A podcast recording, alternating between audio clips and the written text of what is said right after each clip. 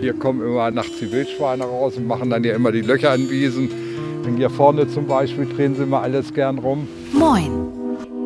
Die Reportage. Ein Podcast von NDR Info. Natur.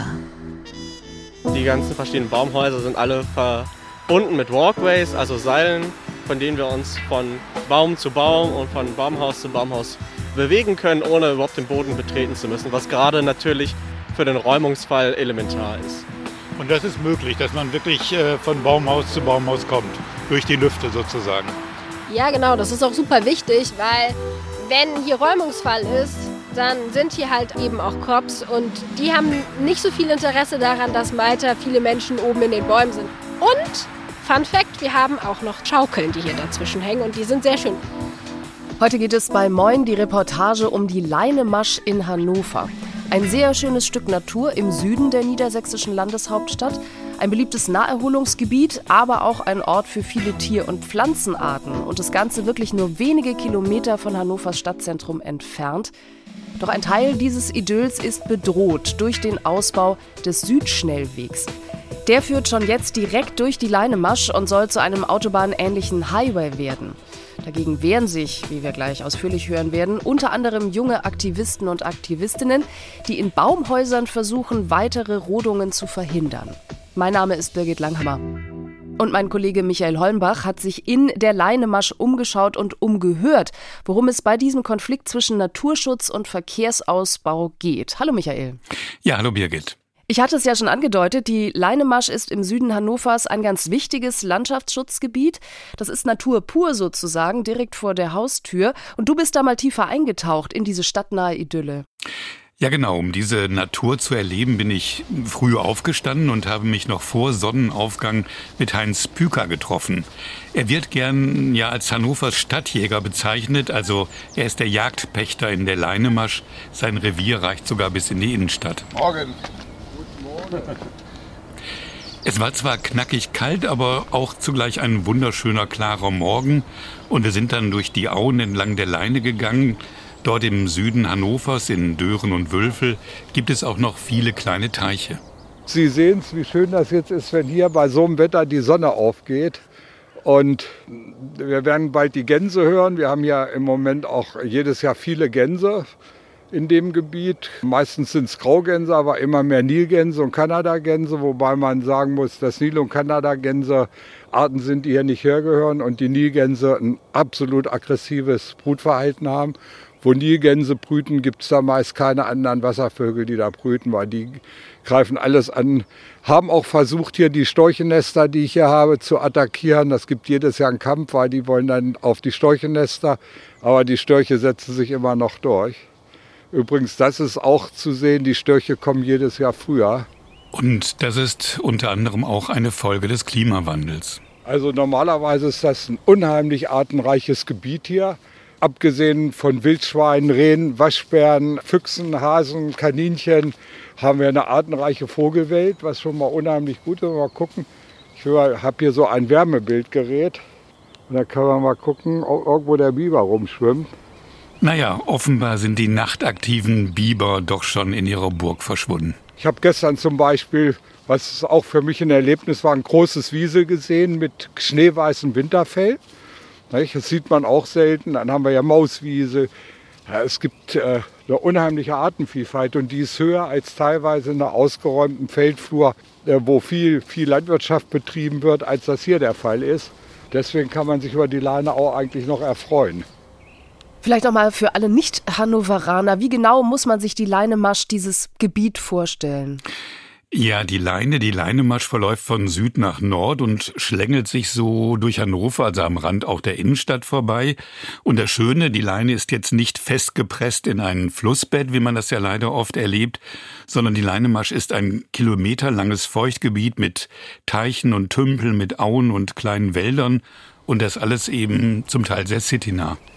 Ja, wir gehen jetzt mal hier, wir haben zwei Storchennester hier und das war jahrzehntelang nie besetzt, immer nur das eine. Aber wir haben die höchste Störchendichte, glaube ich, die es jemals gegeben hat in Niedersachsen. Unter Störchen geht es oft sehr rabiat her. Worden von diesem Paar wurden die Eier des anderen Störchenpaares zerstört. Aber jetzt seit zwei Jahren ziehen beide Paare hier Jungschläuche auf. Und es ist auch so, was viele Menschen immer denken, die sind ein Leben lang treu. Auch das stimmt nicht, sie sind nesttreu. Sie kommen immer wieder zum gleichen Nest zurück. Wir stehen auf einer Weide in der Nähe der alten Radrennbahn, übrigens mittlerweile ein Biotop für Nachtigallen, und blicken auf ein Areal mit Gestrüpp, Büschen und Bäumen wenn man sieht, dass hier ist auch wie Dschungel. Hier ist eine Wildschweinautobahn. Nicht? Hier kommen immer nachts die Wildschweine raus und machen dann ja immer die Löcher in Wiesen. Und hier vorne zum Beispiel drehen sie mal alles gern rum. Also Wildschweine haben vor 15 ne, Jahren gab es hier nicht ein Wildschwein. Und heute haben wir hier viele Wildschweine. Wildschweine sind ja in vielen Städten inzwischen ein echtes Problem. Michael, weiß man denn, wie viele Wildschweine in der Leinemasch unterwegs sind? Also insgesamt weiß man das nicht, aber allein in dem Wäldchen vor uns gibt es zwei Rotten mit insgesamt rund 30 Wildschweinen. Und das bereitet einem Stadtjäger wie Pükan durchaus Sorgen, denn er ist als Pächter für die Schäden der Wildschweine finanziell verantwortlich. Und Heinz Püker hat noch eine weitere Passion. Er ist nämlich begeisterter Angler. Wir hatten in den 70er Jahren in der Leine nur noch vier Fischarten. Mehr gab es nicht. Die Leine war total verschmutzt durch Zellulose der Papierfabriken, durch Einleitung der Zuckerrübenfabriken, die wir heute alle nicht mehr haben. Heute haben wir 40 Arten hier. Zum Teil Arten, die unheimlich selten sind, die kaum ein Mensch kennt. Aber wir haben sie hier und die Leine ist so eine Artenvielfalt, was natürlich dann auch wieder Einfluss hat, was sind, ist hier für eine Vogelwelt. Wir hatten früher nie Gänsesäger hier oder Mittelsäger. Wir haben Zwergtaucher hier, Kormorane. Wobei man allerdings sagen muss, die Kormorane sind bei den Anglern nicht so beliebt, weil sie gerne und viel Fisch essen. Und den Vögeln ist es natürlich egal, ob eine Fischart nun ganz besonders ist oder nicht. Eins ist der Schlammpeitzger. Und der Schlammpeitzger ist ein Fisch, der ganz selten ist, der einer der Fischarten ist oder der einzigsten, die wir hier haben, die über Magen-Darm-Trakt atmen können. Und er hat auch so einen Spitznamen, der Gewitterforzer, weil dieser Fisch bei Änderung des Wetters in Hoch- und Tiefdruckgebieten nach oben kommt und dann eben Sauerstoff durch den Mund aufnimmt. Im Mittelalter haben die Menschen den in Tonnen gehalten und konnten dann sehen, ob sich das Wetter ändert oder nicht. Und wir haben ja auch Karauschen, ein seltener Fisch. Diesen Fisch kann man einfrieren und der ist tiefgekühlt und man setzt ihn dann wieder in einen Eimer mit Wasser dann erweckt er wieder zum Leben, weil er einen Frostschutz in seinem Blut hat. Und es gibt hier eigentlich sehr viel von Fischen zu berichten. Wir haben hier Lachse und Meerforellen und die Lachse, die hier zurückkommen in die Leine, um ihre Eier zu legen, die wandern bis nach Grönland. Das ist echt beeindruckend, aber auch großartig allein schon die Namen. Gewitterfurzer, Karauschen. Aber jetzt mal ehrlich, dass Fische einen Wetterumschwung erkennen und andere im Tiefkühlfach überleben, ist das nicht vielleicht doch ein bisschen Anglerlatein? Ja, ich muss zugeben, ich habe schon etwas ungläubig geguckt, als der Jagdpächter Heinz Büker mir das alles erzählt hat, aber ich habe nochmal nachrecherchiert und es stimmt tatsächlich. Die Leinemarsch ist offensichtlich ein kleines stadtnahes Paradies für Tiere, aber wahrscheinlich ja auch für Menschen. Genau, und das ist äh, Heinz Büker doch schon ein Dorn im Auge. Also bei unserem morgendlichen Spaziergang hat er sich mehrmals über den Müll beklagt, der achtlos weggeworfen wird und auch über die vielen Radfahrenden, die noch nachts unterwegs sind und zum Teil mit blinkenden LED-Lampen. Es sind ja Bewegung, Menschen, die da sind. Und man merkt, dass das Wild hier immer mehr sehr nachtaktiv geworden ist. Am liebsten wäre es dem Jäger, wenn die Tiere zumindest nachts gar nicht gestört würden. Oder wir haben auf alleine das Phänomen im Sommer, äh, dass wir nachts noch nach 12 Uhr hier Stand-up-Paddler auf alleine haben. Mit Kopflampen. Für die Arten, die hier leben, in diesem wunderschönen Lebensraum, sind das natürlich Störungen. Und deswegen dieser Druck auf diese Naturräume ist unheimlich groß und das hat dermaßen zugenommen. Das war übrigens entweder ein Specht, der immer so ruft. Ja, bei aller Kritik, also Heinz Büker, merkt man schon einen gewissen Stolz auf ja, seine Leinemarsch an. Ich habe auch viele Freunde, die Förster sind.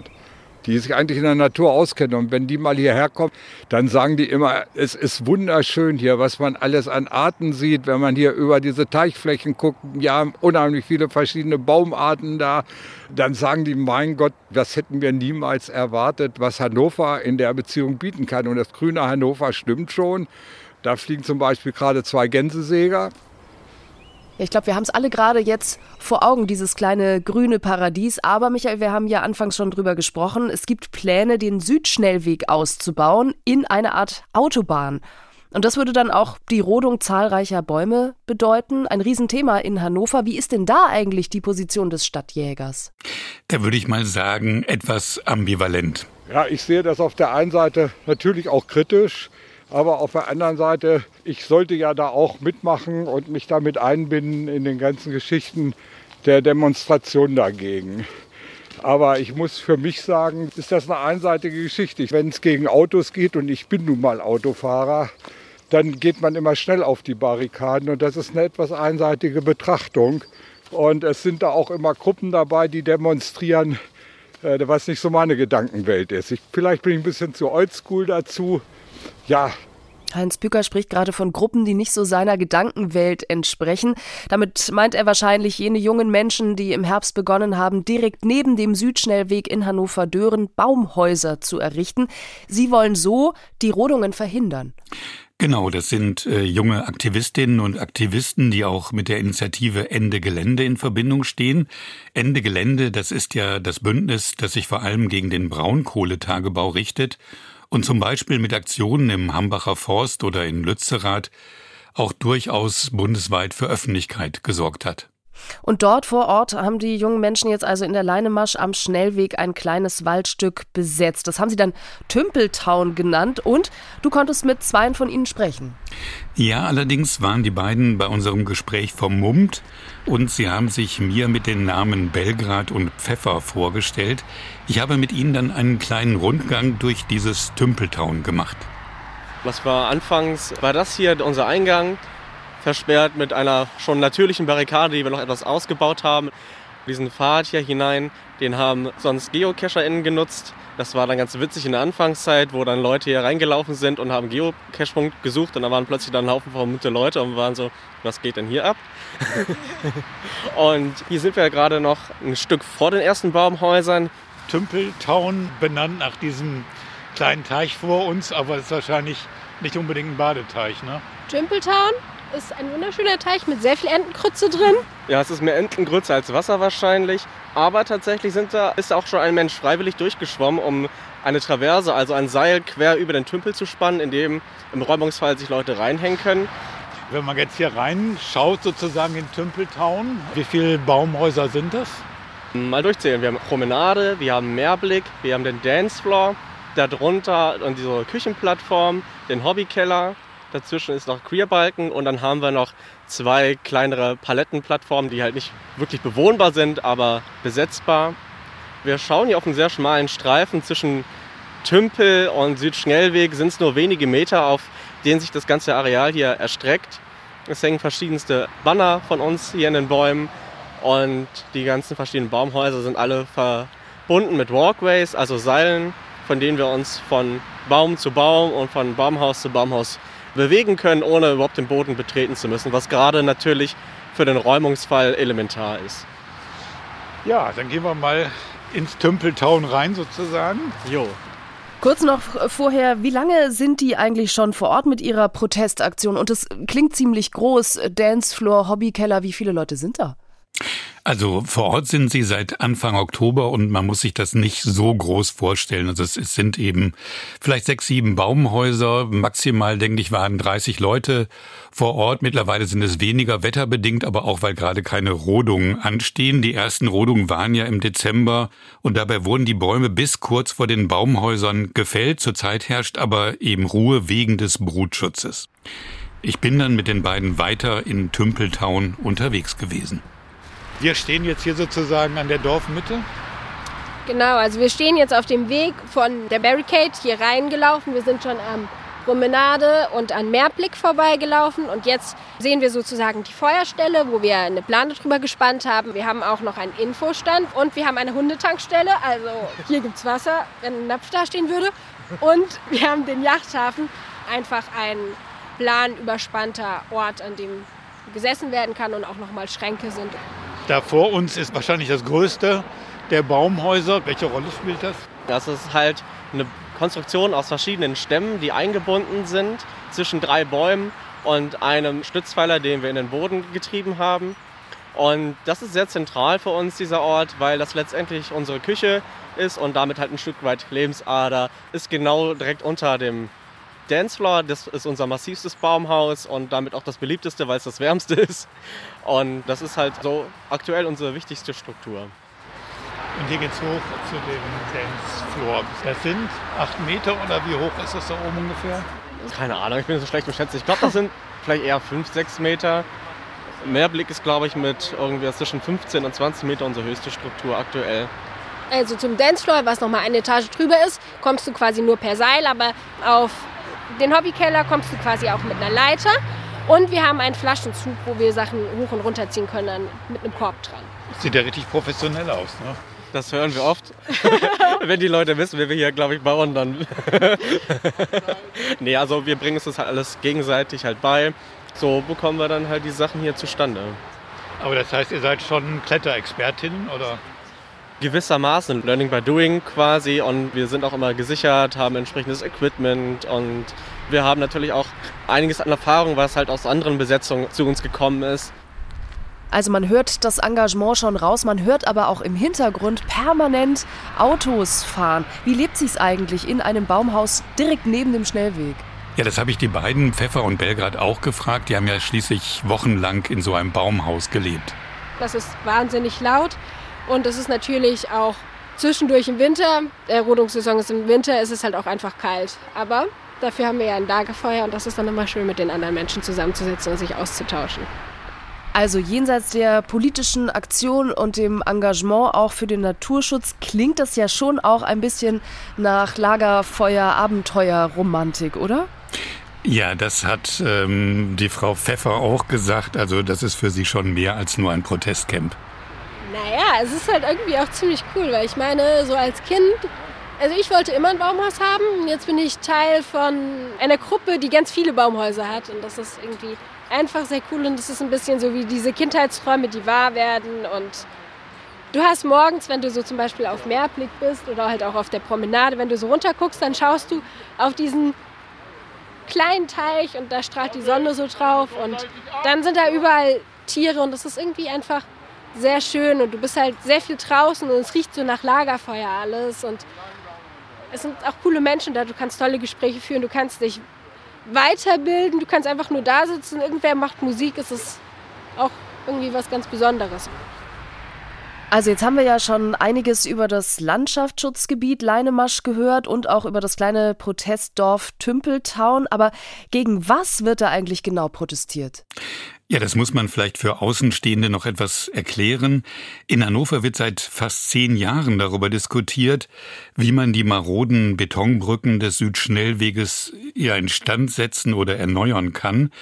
Die Brücke über der Hildesheimer Straße, eine der Hauptverkehrsstraßen aus Hannover raus, die sieht wirklich mittlerweile aus, ja, wie ein kranker Patient, der an Schläuchen hängt. Also zur Stabilisierung der Brücke hat man an vielen Stellen Verstärkungen eingezogen, damit weiterhin täglich um die 50.000 Autos darüber rollen können. Aber Ende des Jahres soll definitiv Schluss sein mit der Brücke. Und statt über die Brücke sollen die Autos dann in einigen Jahren durch einen Tunnel unter der Hildesheimer Straße rollen. Das ist auch weitgehend von allen akzeptiert. Aber wo liegt dann das Problem? Das Problem liegt in dem weiteren Ausbau des Schnellweges Richtung Westen, denn da geht der Südschnellweg mitten durch die Leinemasch. Sechs Brücken müssen hier erneuert werden und da ist eben der Streitpunkt, macht man das minimal invasiv und naturschonend oder eben autobahnähnlich mit einer Verbreiterung, wie es jetzt geplant ist, um mehr als ein Drittel. So lautet nämlich der Planfeststellungsbeschluss und das ist auch der Wunsch des Bundesverkehrsministeriums. Ich habe mich äh, vor Ort mit Wolfgang Heuer von der Bürgerinitiative Leinemasch getroffen und der hat mir erläutert, wenn das alles so äh, eins zu eins gemacht wird, dann werden nicht nur die ganzen Bäume hier weg sein, sondern dann wird die Straße statt zurzeit auf, von 14,4 Metern, wird die auf 25, über 25 Metern erweitert. Und es soll auch in der Höhe noch mal einen Meter ungefähr draufkommen, aufgrund von Hochwasserschutz. Aber wir sind da auch in der Richtung ganz gute Hoffnung, dass der Hochwasserschutz jetzt schon gewährleistet ist. Ja.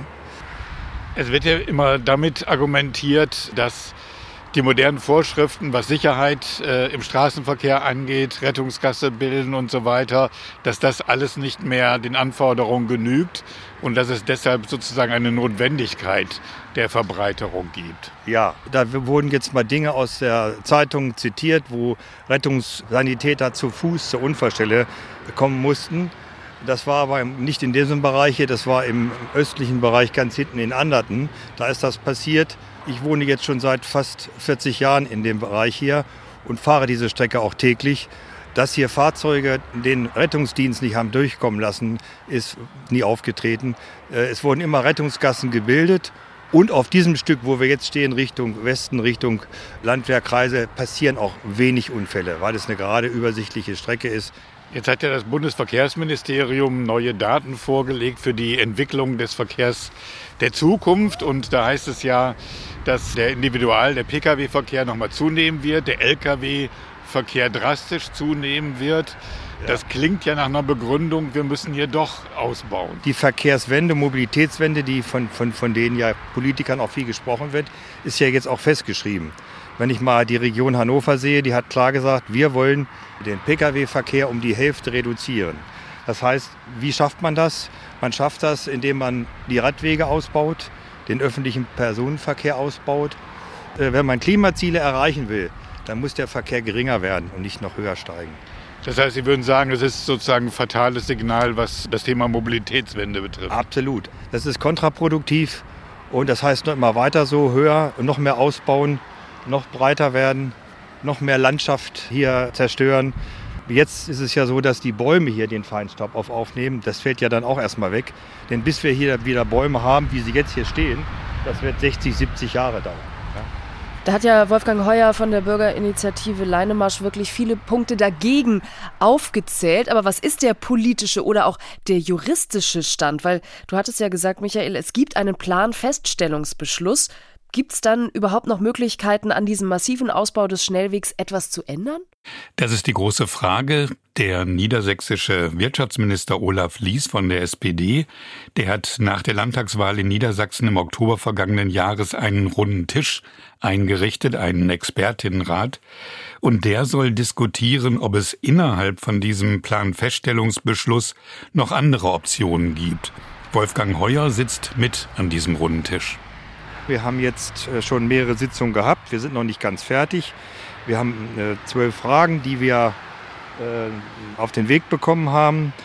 Ich sage mal ein Beispiel, das ist Fahrbahnbreite, das ist Fahrbahnhöhe, das ist Hochwasserschutz, das ist Lärmschutzwände, das sind die Brückenbauwerke, insbesondere die Leine, äh, Flutbrücke und die Leinebrücke, die äh, auch nur noch eine Nutzungsdauer von knapp äh, zwei Jahren haben, nämlich bis Ende 2024.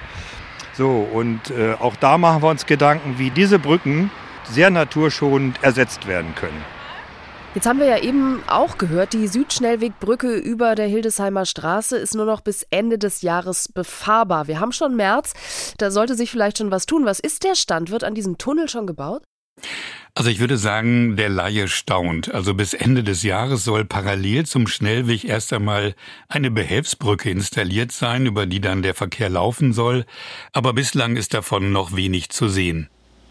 Als ich vor Ort war, wurden gerade Behelfsstraßen geteert und gewalzt. Das waren aber nur die Straßen, um die Bauarbeiten vorzubereiten. In der Luft lag dieser typische Teergeruch, den habe ich als Kind immer so geliebt. Und über der frisch geteerten Straße zogen dann die Dampfschwaden. Direkt an der Baustelle habe ich dann mit Sebastian Tacke gesprochen. Er ist der zuständige Projektleiter von der Landesbehörde für Straßenbau und Verkehr. Ja, wir befinden uns hier in Dören äh, in direkter Nähe zum Südschnellweg auf der sogenannten Baustelleneinrichtungsfläche.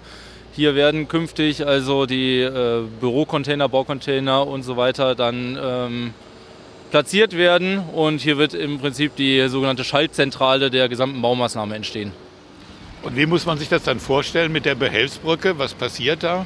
Sobald die Behelfsbrücke hergestellt ist, wird der Verkehr des Südschnellwegs auf die Behelfsbrücke umgelegt und dann haben wir dann auch die nötige Freiheit, um das äh, Bestandsbauwerk dann abzubrechen.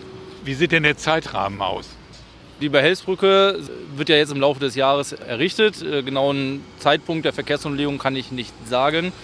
Das ist, wie gesagt, gerade in der detaillierten Abstimmung mit der Baufirma, sodass wir dann hoffentlich in 2024 dann auch anfangen können, das Bestandsbauwerk abzubrechen. Und sobald das abgebrochen ist, ich vermute mal so in Richtung 2025, können dann, dann auch die tatsächlichen Tunnelbauarbeiten starten.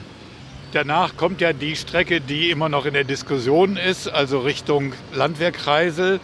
Da steht man ja auch eigentlich unter Zeitdruck, ne? denn soweit ich weiß, sind die Brücken nur noch bis Ende 24 im Prinzip befahrbar oder gibt es da Optionen nach hinten? Also auch hier haben wir eine Problematik mit den Brücken, mit der Restnutzungsdauer. Aber wie jetzt die abschließende Lösung aussieht, das befindet sich ja gerade in der Diskussion. Besteht dieser Druck mit Ende 24 oder gibt es da möglicherweise doch eine Möglichkeit, das noch mal um einige Monate auszuweiten? Der Druck besteht, aber wir müssen sagen, dass wir dann irgendwann nur noch auf Sicht fahren können. Das heißt, das Ausfallrisiko dieser Bauwerke steigt dann stetig und man kann dann nicht mehr dafür garantieren, dass die Brücken unter Verkehr bleiben können. Wir sehen schon die Problematik. Es wird also schon in Teilen gebaut, auch wenn man noch nicht bis zum Ende gucken kann. Das heißt aber ja auch, es wird auf jeden Fall über Jahre dort eine Großbaustelle geben. Was weiß man eigentlich über die Kosten des Projekts? Also veranschlagt waren mal 390 Millionen Euro an Kosten für das gesamte Projekt. Mittlerweile ist man schon bei 580 Millionen, aber es ist auch zu hören, dass es wohl insgesamt ein Milliardenprojekt werden könnte. Weil ja auch der weitere Ausbau des Südschnellwegs noch immer in der Schwebe ist. Ja, mehr oder weniger ähm, in der Schwebe. Der runde Tisch will ja seine Ergebnisse demnächst vorlegen und dann wird man mit dem Bundesverkehrsministerium verhandeln müssen. Allerdings scheint die Bereitschaft, die Ausbaupläne, ich sag mal, zu verschlanken, bei Verkehrsminister Volker Wissing sehr gering zu sein. Die Leute vom Tümpeltown befürchten jedenfalls, dass es im Herbst wieder losgeht mit den Rodungen und sie stellen sich auf jeden Fall schon darauf ein, dann wieder Widerstand zu leisten. Genau, also die Form des Widerstands ist jetzt letztendlich, wenn hier gerodet werden soll, dann sind wir auf den Bäumen, sodass die Bäume nicht gerodet werden können. Wir verhindern quasi die Fällung und die Zerstörung mit unseren Körpern. Wie habt ihr denn bislang die Rodungen erlebt? Die sind ja jetzt sozusagen bis kurz vor Tümpeltown gegangen. Die habt ihr wahrscheinlich unmittelbar vor Ort miterlebt, oder? Es gab eine Teilrodung, größtenteils für die Tunnellösung. Und zu dem Zeitpunkt waren auch Menschen hier in Tümpeltown und das Polizeiaufgebot war riesig und komplett überdimensioniert. Der Staat wollte ein bisschen zeigen, was er so kann.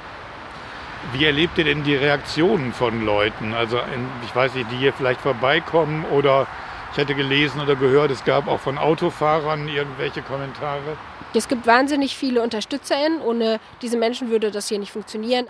Aber es gibt natürlich auch viele AutofahrerInnen, die hier vorbeikommen und uns beleidigen. Flaschen wurden aus Autos geworfen. Und letztens war hier ein Fußballspiel und da waren sehr viele betrunkene männliche Menschen, die aus Autos hinausgeschrien haben und gepöbelt haben. Wie geht man damit um, wenn man solche Kommentare hört? Die meisten versteht man akustisch schon nicht. Und zudem ist man einfach abgestumpft. Also natürlich trifft das halt die Leute sehr unterschiedlich, je nachdem, wie ein Mensch halt so gestrickt ist. Mich persönlich tangiert das überhaupt nicht. Hier wurden auch schon Böller aus Autos geworfen auf uns. Aber letztendlich ist es natürlich eine Sache, die polarisiert, die Menschen mitunter vielleicht auch nicht verstehen, weil sie es nicht verstehen wollen und sich nicht damit auseinandersetzen. Aber letztendlich werden wir uns durch sowas garantiert nicht aufhalten lassen. Worauf stellt ihr euch denn dann ein im Herbst? Letztendlich auf ein ähnliches Szenario wie bei der Teilrodung auch, dass ein großes, massives Polizeiaufgebot uns hier erwartet und wir uns dann halt letztendlich mit unseren Körpern dem in den Weg stellen, indem wir uns halt in die Bäume hängen, in die Seile, in die Baumhäuser und das wird der Weg sein. Die Waldbesetzer und Besetzerinnen bereiten sich also schon für den Herbst vor. Das war Moin die Reportage, heute mit Michael Hollenbach zur Leine Masch. Vielen Dank für diese Geschichte über den Streit zwischen Naturschutz und Ausbau des Südschnellwegs in Hannover. Ja, das wird noch spannend, wie sich eben jetzt die Politik in den kommenden Monaten entscheidet und es wird spannend, wie es dann im Herbst weitergehen wird. Mein Name ist Birgit Langhammer. Bis zum nächsten Mal. Tschüss. Tschüss. Ein Podcast von NDR Info.